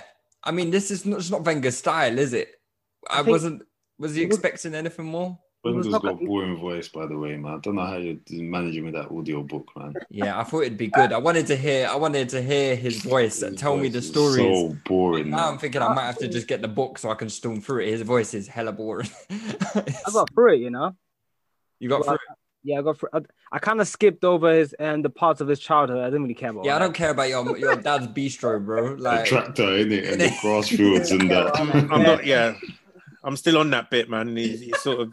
Yeah, got past that, yeah. Dude, that bit is past the trenches, bro.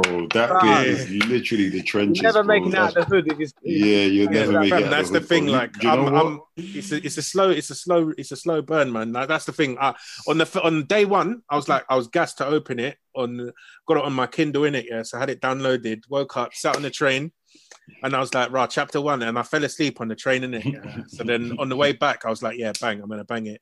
I got to chapter two, and I put it down, and it, I don't even know where my Kindle is now. Yeah, that's the. You got to skip all. Do you know what the nonce- thing You is- got to skip Nancy. Um, Khan, you got to skip Grandpa's unfair. age. But the thing is, Just 'cause get he's- to Arsenal. he's- he's dropping- Get to he's the dropping- Departure. He's dropping bare names of all these these random French guys, and I'm like, Oh, bro, beast- like, what am I? don't Bistro know you. Yeah, like, I don't come on, know you, man. Yeah, yeah.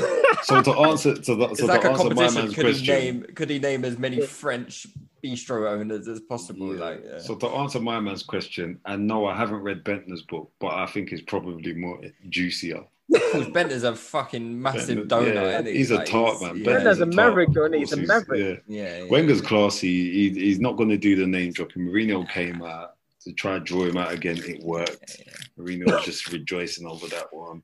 Wenger's not he's not going to name drop people too much, but he mentioned players' names um, at times in the book, but he's not spilling any sauce about people or doing any dirty He laundry. ain't doing it yet, man. He's he's not retired yet. You know what the thing is? That book is just. I'm putting out a book. I'm putting out a book. You know, you know the way I'm. I think Fergie did it as well. He put out a book. It didn't have too many, too many bombshells. But obviously, Fergie's a bit more volatile than Wayne as Yeah. well. And then he had he dropped the second book, didn't The he? I second one, remember, short but- The second one had a lot, the yeah, book yeah. did. second one is gonna is gonna have the juice, man. Um, because he hasn't gone into much detail on some of these But I feel like Fergie's more of a, a divisive character. Like he, he He's a won't give volatile guy. doing that. Like Pers- he don't care. Wenger's got. I feel like Wenger uh, en- enjoys having relationships with people in the Yeah. game, But I and I, think don't that- think he he would want at to the, tread mo- on at too the many moment, he still thinks he can have a relationship with the club. So I think the main my main takeaway from Luke was that he was he was incredibly hurt by the way he ended with the club. Yeah. He's still hurt now. He ain't been back yet, and uh, he leaves it kind of open if uh, if there's a um, door, um so if there's a way back. So him to depending on back, if yeah. it happens or not, that second book, uh, that second book that he could bring out, yeah, I think that could be juicy. If He should if just go fucking PSG, bruv. I think he should. Become manager of PSG. They don't wear red and white, man. He's not going to do. But, but maybe that's where he's been going wrong. You go mon- back to Monaco. You could, yeah. They don't wear red and white. You could La- go Atletico Madrid. There you go. La- Well, no, last they're game, red, blue, anyway. Uh, white. La- last question, anyway, from Ivan Allo. He asks, uh, "Would it be the worst idea in the world to re-sign Jack Wilshere and bring him home?" yes, stop that is No. the worst idea in the No, world. we're divided on that. No, you were not divided. It's Yeah, just we're you, divided. you and Ruan. That's all it is. It's not. no, there's no and division. German Dan. There's I two of us now in this on this call that say no, and there's two Seriously? that are saying yeah. It would be a Wait, bad. wait, wait. No, I can. Right, wait. Dan, explain to me the reason. German Dan's with me. Hey, the thing is, yeah, when He's Wilshere left- shit. He's No, no, actually no, With no, me. shit. No, let him speak. when You asked him Wilshere to left, let him speak. I, Let him speak. I, I, I needed him to go. I wanted him to go. You know, when he left, and people were saying, "Give him new contract." No, since time is up, he needs to go. But our current situation, are you seeing the way we're playing? There's El no- is better than him, bro. He's not. No, El- he is. But you've got you to look at Jack Wilshere play El football? Nene, Lads, lads, Xhaka, lads. Let's be real. Let's be real. No, Jack man. Wilshere, Jack Wilshere just got released from West Ham, who are still playing Mark, Mark Noble, Noble. and Amin. Mutual Yeah? termination, man. They, they mutually Bournemouth, like, come on, like, yeah, like, come on, come on, come on. Let's be Kind of- real here, yeah. Jack Wilshere went on loan to Bournemouth. What four years ago was it? Four years Mm. ago. No, no, And it he- he four didn't- years ago. Three, he didn't pull up- three seasons ago. He didn't pull up any trees there whatsoever. Yeah, like not one. Yeah, we were trying to we were trying to gas the games up a bit to He make came it back- seem Who's, who's we? He came back. He came back. David names. came back to came back to Arsenal, uh, scored that nice goal against Chelsea, I think. Was part of that little 2-2 flicks that we scored in the Europa League group stages. But other than that, he was air. Yeah. Terrible. And he's even worse now, man. He's still had the injuries. He's put on weight in his legs. Like he can't run, he can't move. So nah, you have to just let him let him go, man. Like if no, the fact that no other club is willing to take a punt on him, and you lot think with us with boy, top That's four- the with That's top four thing. Care aspirations, with top four aspirations, we need to go and give another another squad spot to Jack Wilshere. No, I you, don't. you lot are uh, listen, crazy, man. I don't disagree with you on many of those things, but this ain't about a house of ideals or a house of. It ain't in an ideal situation. It's right now, and right now that midfield is fucked with a capital F. And you lot want to, you, It's not you want to, you want to fuck it even more, bro. Bring I a don't think in there, bro. I don't think it's fucked. I don't. I, think don't think it's man. fucked, and I Let's- don't think there's anything Jack is going to solve because you can't play Jack advanced. What do you want to play Jack advanced for? You're going to have to play him deep, and then then is he going to do a better job than Xhaka? Is he going to do a better job than Ceballos? Is he going to do a better job than Elneny? No, he's not because he doesn't have any athleticism. Is- And if, if we think Xhaka ain't got any athleticism, fucking hell, You fucking don't have hell. any athletics. And- we are and- doomed, you know, going forward at the moment. We are actually. But. Jack is not going to give you anything going do forward. do mate. He's not going to give you anything going forward. Mm. What's Jack going to give you forward? Nothing. Said my piece, might- man. he might- You can't Said run my past piece. players. on a free contract, Tell on me- a tell pay, me- on a pay by Good play left deal. Tell me, left tell foot, me a come play with good, me tell on me a good Wilshere performance for West Ham. Just give me, just name me one. Well, I I don't won't watch be watching I West Ham don't like even that. Oh, you know. know what? You know what? I You don't know what? watch West West Ham. Ham Oh, no, no, no. You know what? it is? They can't even name an appearance. I just need one. I've got Dortmund They can't even name an appearance. Man. I just need one. I don't be watching West There Ham no like that. ones. Stop it. Yeah. man. Yeah, but yeah, but you can name a good. You can name a good. I Uh, barely watch Lanzini. Arsenal. How do you want me to have time to watch West Ham? I can, You're na- I can, joking. na- I can name you good Antonio performances. Exactly. Good You Na- can Yarmolenko exactly, performances. Exactly. Do you know I mean? I don't- I don't- Fornals. Like, Lanzini ain't played for time, man. He's just Bruv, come and he just the scored a day. howitzer. He just about? pound one. What are you talking about? Hey, don't use, perform- don't use German Dan's language, What? You'll get people confused, Nigerian Dan. I heard that, all right? Yeah. Leave the German to Dan, all right? On that note, um, let's uh, let's call it a day because it has been a very long pod. Um, so if you've if you've reached the end with us, we do appreciate it. And um, yeah, uh, make sure to uh, use the hashtag Touchline Fracas. Follow us on Touchy Gooners. If you want to become a patron, I know we only got through the patron questions today, but that's the best chance to get your listeners' questions read out. So Yeah, man. you know, become a patron in that case. Uh, the link will be in the bio. And um, yeah, well, I I think we're going to release a patron piece tomorrow. Um, I've decided, guys. Sorry. Uh, Yeah, we're going to do like some post game uh, after the Rapid Vienna game or something like that. So uh, yeah, uh, we'll be back then. So if you want to subscribe to that, then sign up, sign up to the patron saying you'll have access to that. But yeah, if not, we'll be back uh, next Thursday with another Touch Gooners podcast. Here's Ozil. Thanks, Lacazette. lads.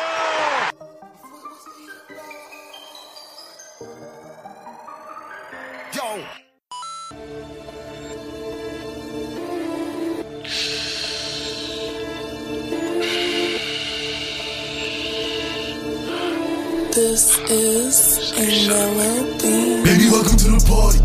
I'm off the Myers and the lean. That's why I'm over retarded.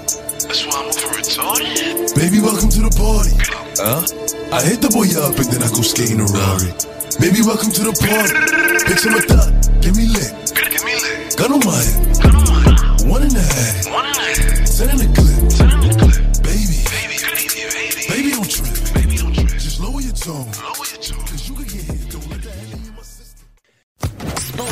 Podcast Network.